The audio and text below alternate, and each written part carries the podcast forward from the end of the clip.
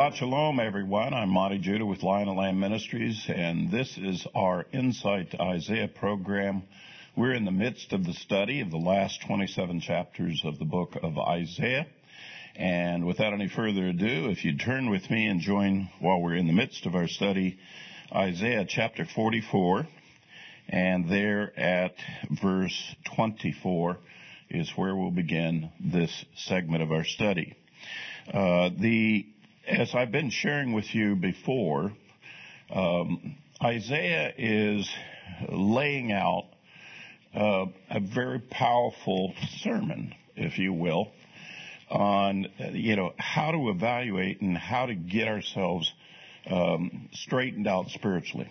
Now, in Isaiah's day, there were many of his brethren that were not obeying the Lord, not following the Lord. They had ceased to follow the Lord. They were practicing idolatry. In fact, Isaiah himself says, and had, had there not been that the remnant was very small in the land at that time, had they been any smaller, uh, Israel would have become like Sodom and Gomorrah. They would have been laid to waste and, and they wouldn't exist anymore.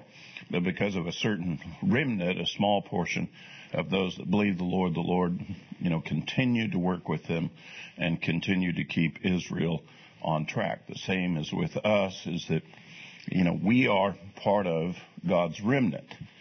Um, and, and just like the, in the story of Sodom and Gomorrah, there needs to be a certain number of us who continue to believe and continue to be the remnant for our communities, for our families, and so forth, uh, regardless of what the, all of the majority may do or the plurality may do. We need to be that people who's hanging on there. And Isaiah is pleading with the people of his day to join with that small remnant, to be, to increase that remnant, uh, so that they would continue to prevail. In this last portion, while I did not read all of uh, chapter 44 to you, I told you last week that it was a, a segment of of uh, how an idolater operates, and literally the silliness, the folly of being an idolater. He finds a tree, he goes, he chops the tree down, he starts chipping away parts of the tree, he's forming a figure that's going to become God, and, and he gets the thing formed the way he wants, and then he takes all the chip pieces and all the other uh, ex- extraneous pieces of the tree, and he uses those for his campfire and he cooks his food on it. If you stop and think about that, what's the difference between those chips going in the in the fire and the figurine shape of a god going into the fire? They're all fuel for the fire. Uh, that there's nothing unique and special about that figurine other than it was formed out of the imagination of the idolater. And that is the folly of idolatry. Uh, now, most of us, and this has been my experience in my walk of faith, when I talk about the subject of idolatry, most people that I meet, they think, oh, well, that's something the ancients used to do. That was the silliness of them when they would set up a stone or or or form a, a wood thing, or they would call something to be God that wasn't God. You know, they'd take an object like the sun or the moon or a mountain or whatever, and they'd make that to be God. Now we look back on that and we go, well, that, was silly. Utterly silly. You know, that thing couldn't do a thing for them. And especially when you see the stories of how God came and judged the gods of Egypt. These individual gods, obviously, they did not measure up. Uh, they couldn't withstand, you know, the God of Israel uh, that's for it. Well, we still have idolatry today. It's just uh, taking on the exact form that the other one did because all idolatry is created out of a man's imagination. Or I imagine this object to be God. I imagine this to be God. And uh, uh, forming a God out of your imagination is the highest form of idolatry. It's not, it's not the wood thing. It's not the stone thing. It's, it's that you created a substitute for God. Now, maybe we should examine a little bit. Now, why in the world would men do that? What is the temptation there? Why, why would they be inclined to do something that silly? Well, it comes down to this, and that's what we're hearing Isaiah uh, speaking to, and what Isaiah is going to continue to speak to, particularly in this segment that we're looking at. He says, um, he repeats what the Lord says of himself. He says, I am the Lord your God. I'm the creator. I made everything. I made you. And the idea, if you accept that, is, well, then, if he's the creator, then I guess he's the one who gets to make the rules because the whole creation is there at his for his purpose. Uh, it's we are not something and then God shows up, and we try to sort that out. God was there and then He made us, and we are here as a result of God. One of the arguments that He's going to make, and it's as fundamental and as simple as this that um, when a potter takes a handful of clay and begins to shape it, you're never going to hear the clay stand up and say, Oh, wait a minute. I don't want to be a pot. Uh, I want to be a pitcher. So I'm going to make myself into a pitcher. The pot, the clay can't do that. It's, it's madness. The same thing is true of your children. In fact, parents um, really try to emphasize this early on, uh, and because it just makes sense, and that is the kid does not have a right to say to his father or his mother that I'm going to do something or not do something. Why? Because the kid wouldn't exist if it wasn't for the father and the mother. He is not an independent entity that has intrinsic authorities or wisdoms for him to decide for himself. He has to be trained up to become an adult and a human being just like the rest of us. And the same is true of us. We're not supposed to be exercising great judgments about our life until we have been trained by the Lord. Instead, when we're young and naive, we tell the Lord off. We, we tell him we're not going to do what he says. Fundamentally, idolatry is about creating a God so you get to make up your own rules. I want to deny the rules of the one true God. I don't want to do what he says. So I'll deny him being God. And I'll make something else God. And since I created, I imagine the God, I get to decide what the rules are going to be and it's it's rebellion. It is it is uh, being against God and setting yourself up for it. But as you all know, this is an unbelievable disaster in the making. Because the problem is, is that we're all operating on a world that was made by the one true God. So anything that you do contrary to Him is a misappropriation of whatever it is that He has made. And oh, by the way, just like the idol maker, he can pick up the chips and the whole object that you quote has made, and he can put it in the fire and he can cook his supper over it. He can wipe it completely out. So uh, this is this is what Isaiah is trying to deal with. He's got a lot of people that are into idolatry. By the way, I'm I'm not here to point out everybody's sins. I'm here to speak to the things that the Lord has said. But let's be honest with one another and let's admit that we live in a world of a lot of people who deny God. And they make other things to be God to substitute for Him so that they can make up the rules. In our society today, uh, we've got a lot of people who have figured this out. You know how you can overcome the rule about the rules that come with being married.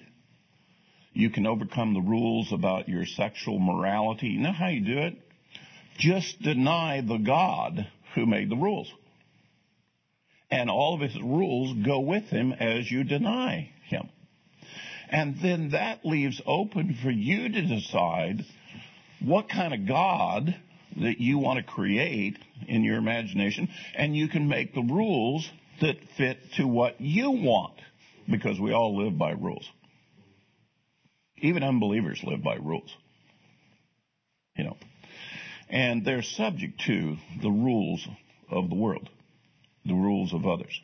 And so what they want to do is they want to have a say about the rules. And so that's how we have people who, let me use one example here, um, they lust. And God says you're not supposed to lust. And they said, well, mm, I, I want to lust. And they say, I know what to do. We'll get rid of God who made the rules, don't lust. And then I'll go out and lust however I want. And then I'll come up with a new set of rules and I'll come up with a new definition for what is right. And that's the reason why we have all of the sexual issues going on in the world. You know, let me give you my simple definition on sometimes when I'm confronted with uh, the modern issue that we have today of homosexuality. Monte, how do you how do you address that issue as a believer? How do you how do you how do you reconcile that we have a lot of people in the world that think that's okay now? Well, uh, I do it by saying the following: If you believe that homosexuality is okay, well, then the rule is that your sexual preference is okay. And if that's so, then a, an adulterer has not done anything wrong. That's his sexual preference. A pedophile is not wrong. That is his sexual preference. A person that goes out and has sex with animals, that's his preference. So you can't say that you're opposed to that, you can't say there's a rule against that. You can't say that's wrong. Because it's about lust. The sin is lust. Okay? And you're not to lust. Now, how do we exercise ourselves um, for procreation and recreation in a, in a civilized society, God set up the institution of marriage. Man and wife, you bear children, and the world continues on. Homosexuals don't bear children. Pedophiles don't bear children. There's no environment there to, for procreation. It is strictly about them and their lust. That's all it's about. It has no greater benefit to the rest of the world or to uh, to that. Marriage brings new living souls into the world. Now that's just one item of lust. Lust also has to do with a whole bunch of other things, which leads into greed and all kinds of things. And and we would we look at lust in other things and we say, oh, that's bad. For you to be greedy for money, it's you're lusting for that, lusting for power, and to be uh, lord over other people, we look at those and we say, oh no, those are not right. But we somehow want to exclude lust for sexuality and say it's not. I'll tell you what's really going on. That's the work of an idolater. He doesn't want to find, he doesn't want to follow the one true God, and so he goes off and does whatever he wants. And that's what Isaiah is addressing here about all of the errors and all of the stuff that's going on in Israel in his day. Not only with the general citizenry, but with the leaders of Israel and the other kings of other nations and other peoples and so He's addressing the fundamental issue, and the fundamental issue is they have made another God for themselves and that's their quote license to do whatever they want. Now, we're going to have a little bit more of this, um, but let's begin now at Isaiah 44, beginning at verse 24. Let me read a bit for you. Thus says the Lord, your Redeemer, and the one who formed you from the womb. I, the Lord, am the maker of all things, stretching out the heavens by myself and spreading out the earth all alone, causing the omens of boasters to fail, making fools out of diviners, causing wise men to draw back and turning their knowledge into foolishness, confirming the word of his servant and performing the purpose of his messengers. It is I who says of Jerusalem, thou shalt be inhabited, or of the cities of Judah, they shall be built. I will raise up her ruins again. It is I who says to the depths of the sea, be dried up, and I will make your rivers dry. It is I who says of Cyrus, he is my shepherd and he will perform all my desire. And he declares of Jerusalem, you, she will be built, and of the temple, your foundation will be laid. Uh, again, God is reiterating through Isaiah here, I, the Lord, am the one who makes these decisions. You don't make these decisions. You don't decide what will happen and what will not happen. You're not the person who decided how to create the universe and how to put the moon around us or put us in the solar system that we sit in. You're not the one who decided to put all the stars in the different places. When you look up into the sky, you say, oh, well, there's that constellation and so forth. You didn't put it there. I, the Lord, put it there. Now that's the big things. Down at the personal things. He says, if I say a city is going to be built, it's going to be built. If I want to take on the wisest man you have, I'll make him look like a fool. I'll turn it into foolishness.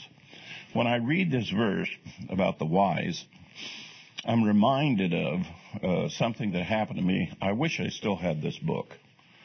Um, when I was uh, a young man, um, and I and I want to say it's still in my youth. I was in my teens. I found a book uh, there at my home that had been given to my mother as a gift when I was born, and it was a family medical guide. I don't know if you've seen books like that or not. This used to be very popular, apparently back in the previous generation, you get one of these books and it would tell you all about stuff like a, how to deal with bleeding and different kinds of basic things that would, infirmities that would happen to people and it would give definitions and explanations and so forth uh, for it. And one of the areas of the book, and I'm not making this up, one of the areas of the book was addressing the problem of why do young women want to leave the home and go out and work professionally in the workplace. Now, in 1949, it was looked down upon for a woman to leave the home, not be home as a wife and mother, but to go out and try to get a job, have a professional career. That was in 1949. And that was a major sociological issue. And here's this medical guide of which we're talking about doctors. I mean, they know best. They're the smartest amongst us. They know the best thing for us. Okay? And they're giving their explanation about it. And I'm reading, now mind you, I'm only a teen at the time. I am rolling off onto the floor in laughter that this was the professional thinking on the year I was born. So we're talking only about 15 years after I was born. The transition had already taken place. And here in 1949, this book referenced and said the reason why young women want to go into the workplace and so forth is because um, they were too strictly toilet trained by their mothers. I'm not making this up. That was the considered professional opinion. The very considered professional opinion uh, in in that day. And that's the reason why women go off and do that. And the idea was don't too strictly toilet train your daughter or else she'll be leaving the home and she'll want to go out and get a job too. I mean, the logic of this is just unbelievable. And you know what? In 1949, people believed this. Professionals promoted this and said it was settled judgment. This was the right way versus the wrong way uh, kind of thing. That's just one little minor example of what I discovered in the course of my life uh, about what people think. I remember the days, um, and when I was in high school, when the consensus opinion was that the United States military needs to go and be part of the Vietnam conflict, that they thought that was the right thing to do. And shortly after I graduated from high school, all of a sudden the whole opinion changed, and it was now a terrible decision and a terrible thing that was taking place. There's a series of other things that I've gone through. Remember when they came out and the news media said that the, we've discovered what cholesterol was in the blood? And they came out and they said, eggs are full of cholesterol and they're terrible for you. Don't eat eggs only to find out, well, there's a couple of different types of cholesterol. There's good cholesterol, bad cholesterol, and eggs are just fine for you. But we went through that whole cycle. You know, remember, for dieting purposes, you can't eat fat. Okay? Got to avoid fat. Okay? Now they've got a diet that says promotes fat.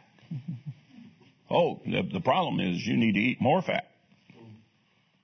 I'm not quite sure exactly what diet that is. I think it's the keto diet or something like that.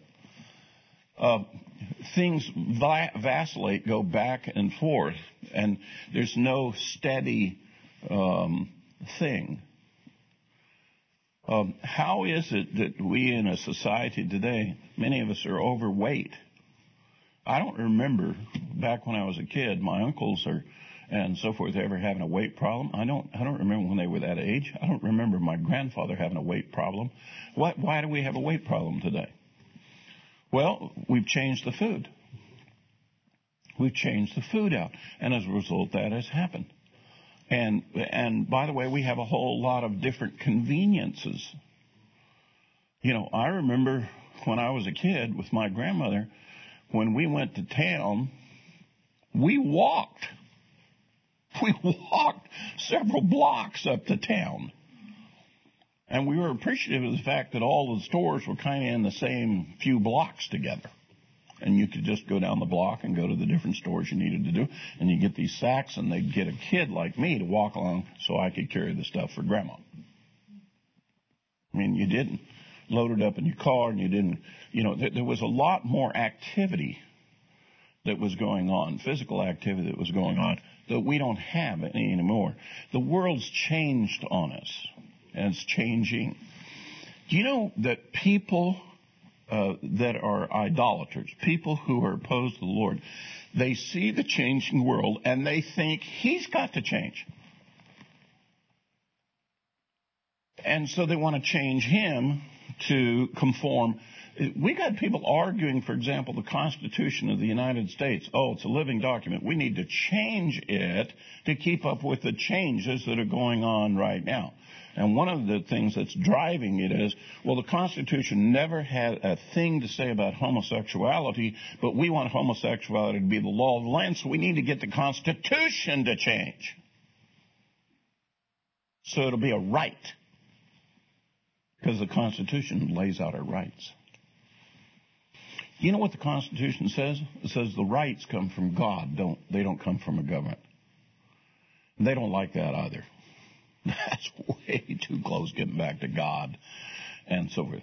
No matter what area of life that you go, you cannot escape the Lord. You want to know why? Because everything here is made by Him. You have to come to terms with Him that He is God, He's the Creator. Everything here, light, darkness, everything here, He put here, including you and me. And it's very difficult uh, for you to have peace in your life, be able to get on with your life, if you deny that. Now, what we're really talking about is the sovereignty of God. And sovereignty is getting to be a very delicate, difficult issue. You know, nations are sovereign. But do you know right now we've got a bunch of citizens in this United States of America that now want to surrender the sovereignty of this nation and make us like everybody else. And oh, by the way, let's simply sit down and do a little comparison here. Our country versus the other country, and quite honestly, it is an incredible blessing that we are living in this country. You want to be like their country? And you want to conform to them? Guess what will happen to you? All the good stuff we've got right now, it won't remain. We'll become like them. Where they have a shortage of food, a shortage of opportunity.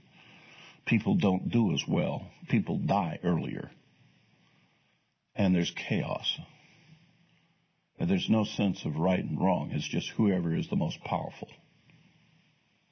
Um, we are getting to the point where the very principles that we used to have, which by the way are principles that come from God, that you cannot make false accusations against leaders, that you cannot bear false witness. You know, we're having those kinds of issues going on all the time now for public figures, and um, and everybody's just going for it. The um, do you know how harmful it is for if a group of people or a couple of individuals were to decide to put out a rumor about you and accuse you or suggest that you've done some utterly despicable thing and watch it just destroy your life because there's no way for you to fight it, deal with it, or whatever. The number of times that we've seen individuals whose reputations were literally shattered, and then it was later proved they never did that it was a false accusation.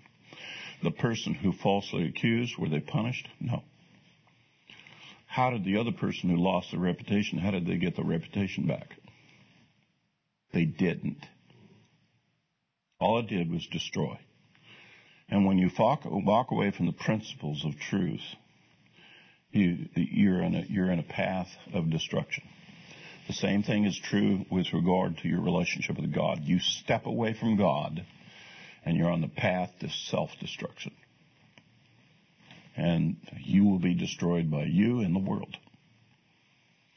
Um, with all of that said, let me continue to read on here, but there's a lot that's at stake here that Isaiah is trying to address in his day. And fundamental to his argument is this, is God is sovereign. He gets to decide. You have to make a decision to follow what he says and agree with where he's at. If you're in disagreement with him and you deny what he says and so forth, you are going to suffer the consequences. You are not going to prevail. So, continuing on. Chapter 45, verse 1. Thus says the Lord to Cyrus, his anointed, whom I've taken by the right hand to subdue nations before him, to loosen the loins of kings, to open doors before him so that gates will not be shut I will go before you and make the rough places smooth. I will shatter the doors of bronze and cut through them um, through iron bars. And I will give you the treasures of darkness and hidden wealth of secret places in order that you may know that it is I, the Lord, the God of Israel, who calls you by your name for the sake of Jacob, my servant, and Israel, my chosen one. He says, I'm going to promote a certain Persian king. And I'm going to grant him success in everything he does. And it's for the purpose so that he will be a benefit to Jacob. Did you know that God can orchestrate in your life other people to do other things for your benefit? My testimony in my life, my career that I had before I went into the ministry, the success that I had, as I've shared with people many times, God granted me the blessing of having the favor of those men. There's a whole lot of other men, professional men, who promoted me, who supported me, who opened doors for me, who removed obstacles so that I could go forward. And I look back now and I realize God did that. God moved those men to do what they did. Because there was so many of them in many different things, and they didn't know each other. So how is it we came up with this great plan of all these men were going to do this? Well, they didn't know each other. They didn't know there was any kind of a plan, but God orchestrated it for my benefit. And I look back and I recognize it. And I'm thankful to the Lord for all those blessings that I received. I'm thankful for Him doing good to me so that I could do good for my family. And, and uh, so He was fulfilling promises to me that He had made, that He would bless me and increase me and give me the power to gain wealth in my hands and to live in goodly houses. Those are the promises that God gave me. Because those are the things I requested of him, and he said, Yes, I will do those things for you. And in this particular case, Isaiah is citing, I'm going to raise up a Persian king to help Jacob, to help the children of Israel, to help Israel as a nation. He goes on to say, um, well, let me repeat there verse 4. For the sake of Jacob my servant and Israel my chosen one, I have also called you by your name. I have given you a title of honor. Uh, though you have not known me, I am the Lord. There is no other besides me. There is no God. I will gird you, though you have not known me, that men may know that the rising to the setting of the sun, that there is no one beside me. I am the Lord. There is no other the one forming light and creating darkness, causing well-being and creating calamity. I'm the Lord who does all these things. Let me go ahead and just say something to you that's fundamentally taking part in this, in this world. I don't personally like our president, Donald Trump. Kind of foul mouth. Um, his sins are kind of obvious. And I don't agree with him. I don't agree with everything he says. I think a lot of things that he do is not wise. I wish he was smarter. I wish he was wiser.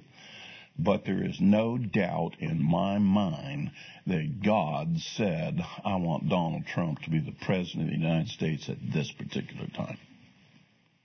And I want him to go do certain things that are for the benefit of those people that belong to me. Not the least of which is the nation of Israel and moving the embassy to Jerusalem. That is the reason why, as I shared with you before, in Israel, they love Donald Trump. They equate him to Cyrus, the man that we're talking about here in Isaiah. And they believe that God purposed Donald Trump to become president to the benefit of Israel. By the way, God has done this in the past, and I believe God is doing it again. Now, we know we're at the end of the age. We know there are things happening that are devastating, and but we also know the Lord has His perfect timing, and so He has chosen the right time for that to take place. And maybe He wanted to slow the progress of evil and he decided to put Donald Trump in the position to slow that stuff down so it comes out correctly at the right time. I don't have a difficulty understanding that concept, and I don't have difficulty with God being that sovereign and that powerful to do that.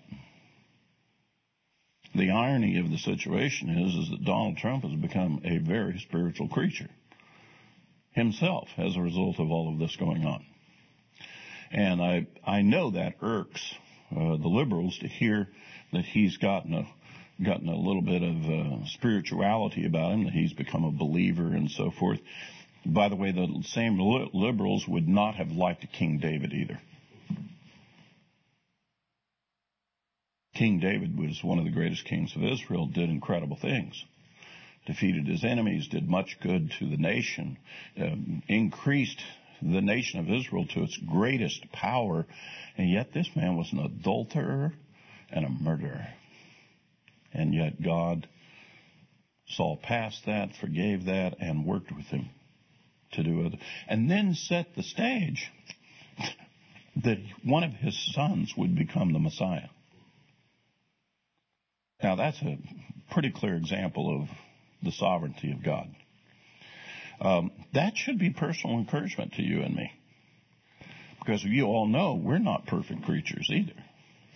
And yet God, in His sovereign will, can look down upon us and He can choose us to do His will and to do great things in the kingdom to our benefit and be used of the Lord.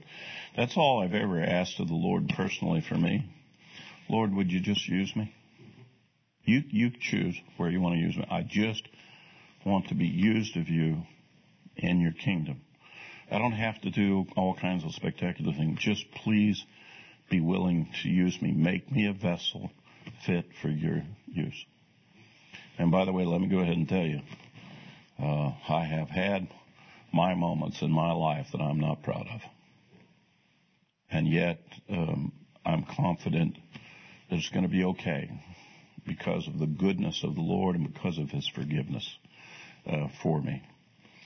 He goes on to uh, say here further, verse 8, Drip down, O heavens, from above, and let the clouds pour down righteousness. Let the earth open up and salvation bear fruit, and righteousness spring up with it. I, the Lord, have created it.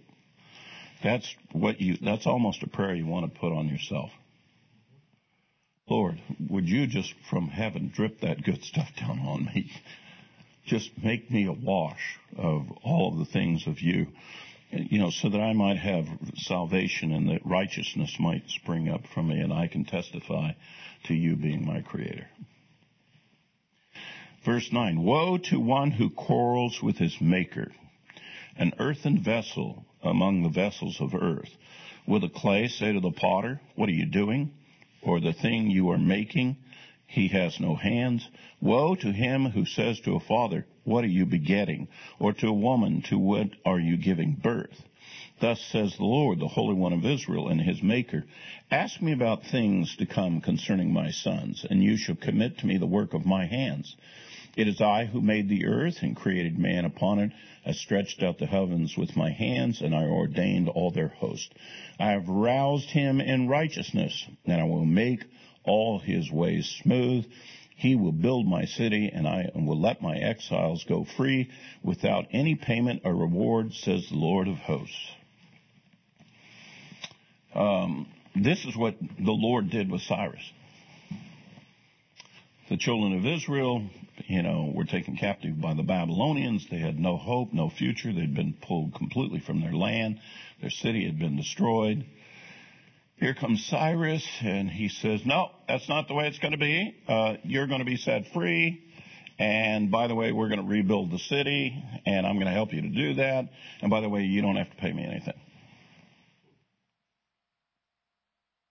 Now, when you get something like that, you definitely got something from the Lord. There's no cause and effect on your part. I have no righteousness to commend me.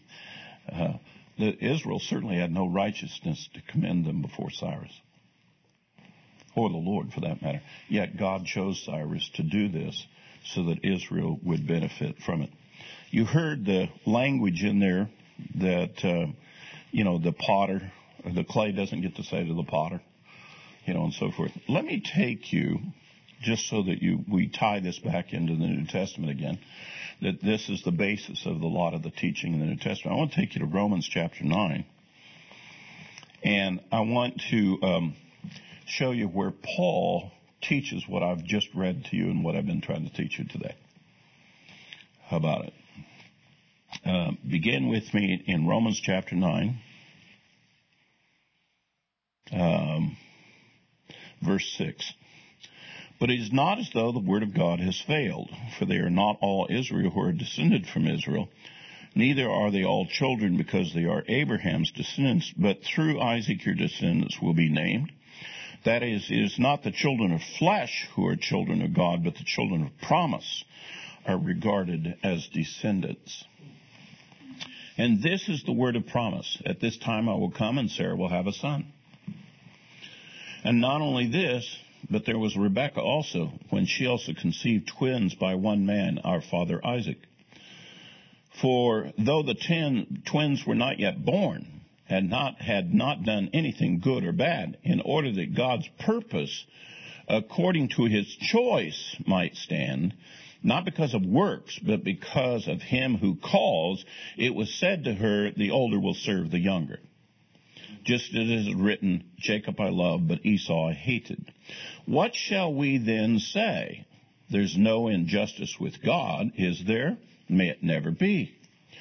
For he says to Moses, I will have mercy on whom I will have mercy. I will have compassion on whom I will have compassion. So then it does not depend on the man who wills or the man who runs, but on God who has mercy. For the scripture says to Pharaoh, For this very purpose I raised you up, to demonstrate my power in you, and that my name might be proclaimed throughout the whole earth. So then he has mercy on whom he desires, and hardens whom he desires. You will say to me, then, why does he still find fault? For he, who, eh, who resists his will? On the contrary, who are you, man, who answers back to God? The thing molded will not say to the molder, Why did you make me like this, will it? Or does the potter have a right to over the clay to make the same lump one vessel for honorable use and another for common use?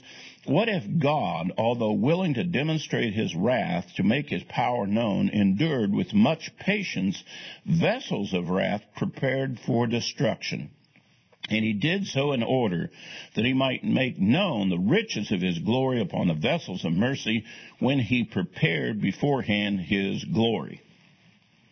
That's Paul making the argument that says God has many purposes. He can work with the righteous to accomplish his will. He can also take the unrighteous and he can work with them to accomplish his will. That there's no element that really can resist him. There's no piece of clay that can stop him from making what he wants to make as the potter. And this is one of the passages, this is a part of the story that uh, I know that when I first went through reading this, when I first went through the study about learning about God, there were certain things that would twinge in me and let me just kind of explain to you. You remember Abraham and the story of him? You know, his first son was Ishmael. But, quote, he wasn't the promised son that God had promised. Turned out Isaac was the promised son. So is God like unfair to Ishmael? Um, and then Isaac has sons, and there's twins, and the firstborn is Esau. Secondborn is Jacob, but he chooses Jacob over the firstborn. Hmm. You know what? It doesn't stop there. Um, Jacob has sons. His first son is Reuben.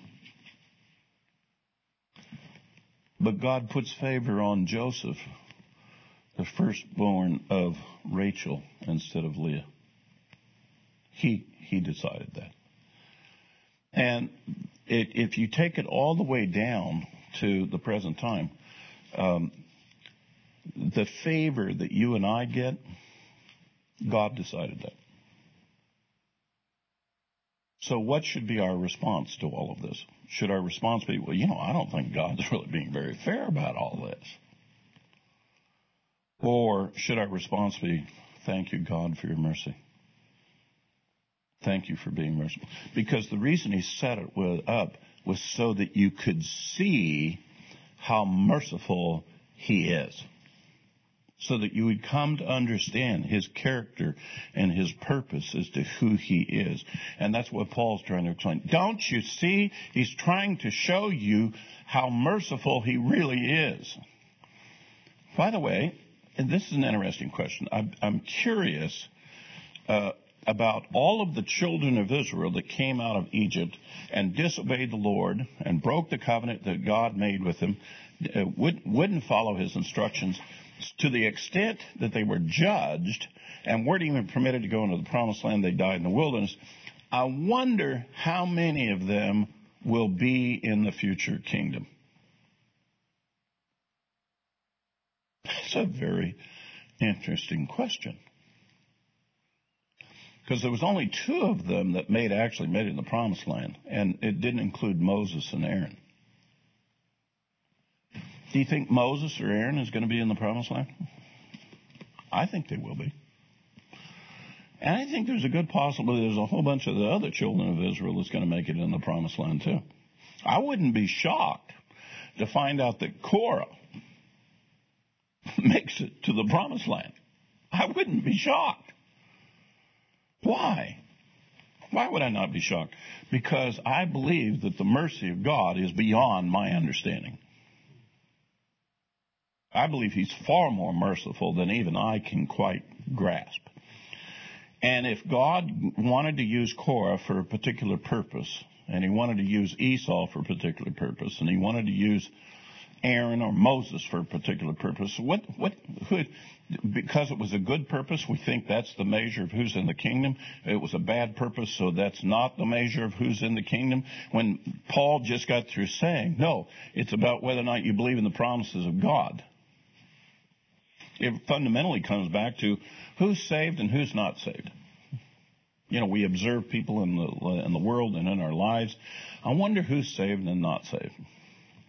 You know what? I'm going to go ahead and just tell you something. Nobody knows. I don't even know it about myself. I'm hoping.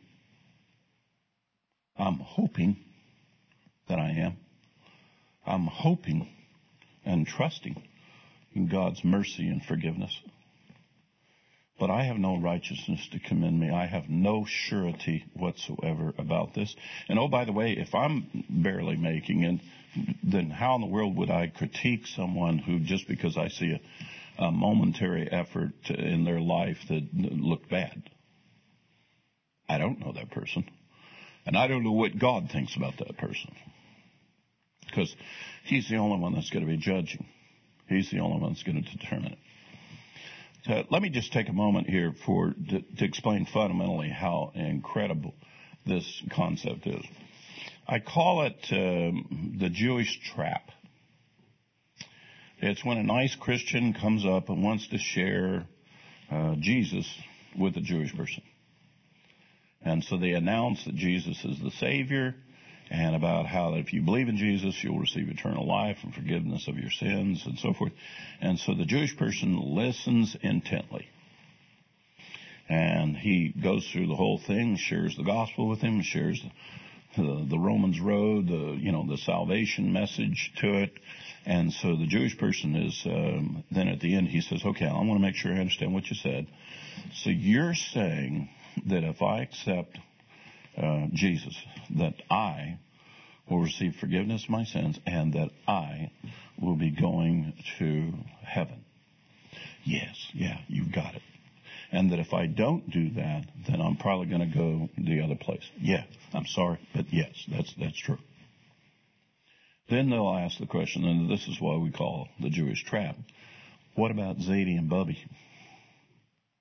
And of course the Christian will go, Zadie and Bubby, what's that?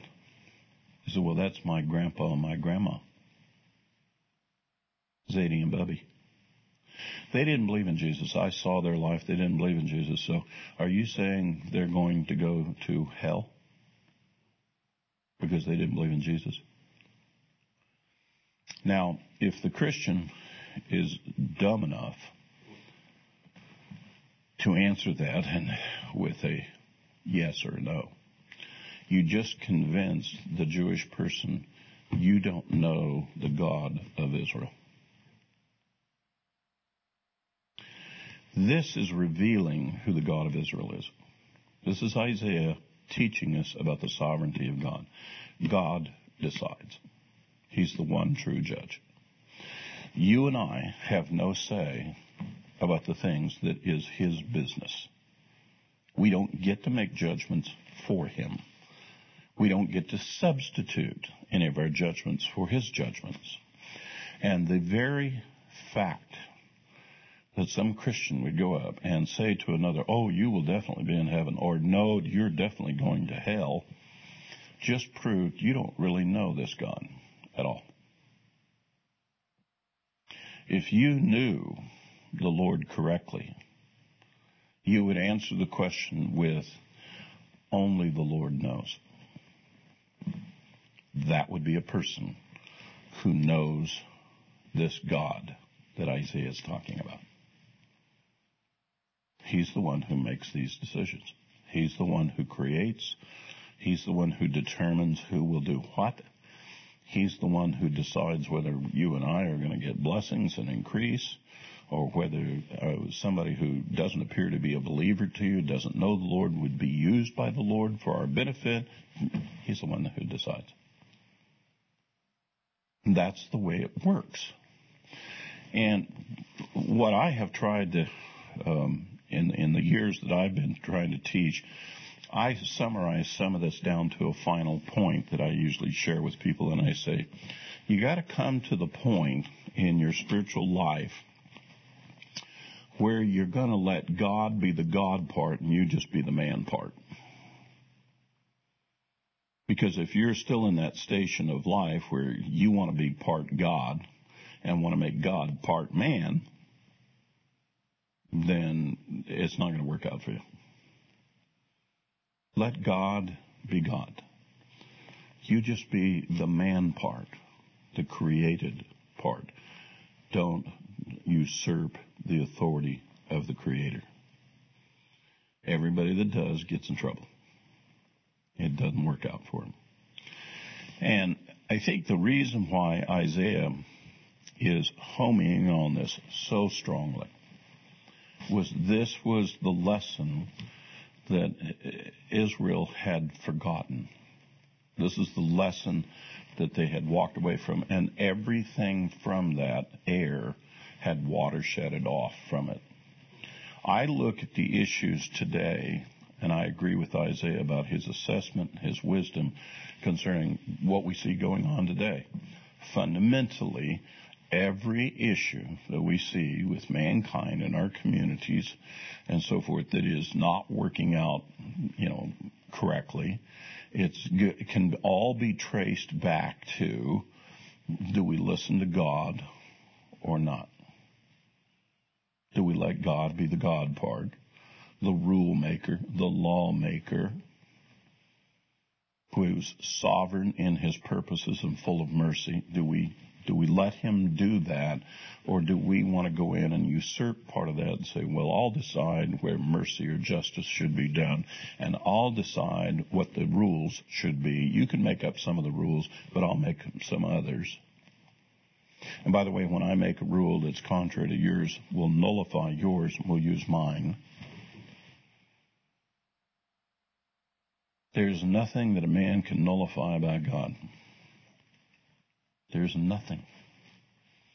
I think that's what Isaiah is trying to do here in this, and he keeps bringing up different ways of saying this, but I think that's the essence of what he is trying to home in on, to make sure that we, if we could get that part straight first, things are going to be much better for us. We're going to be over overcome the problems that we have. We're going to move forward, and we're going to have a much better life. Amen. All right, that's our portion for this week in Inside of Isaiah. Look forward to seeing you next week when we take up take up the passage again. Shabbat shalom.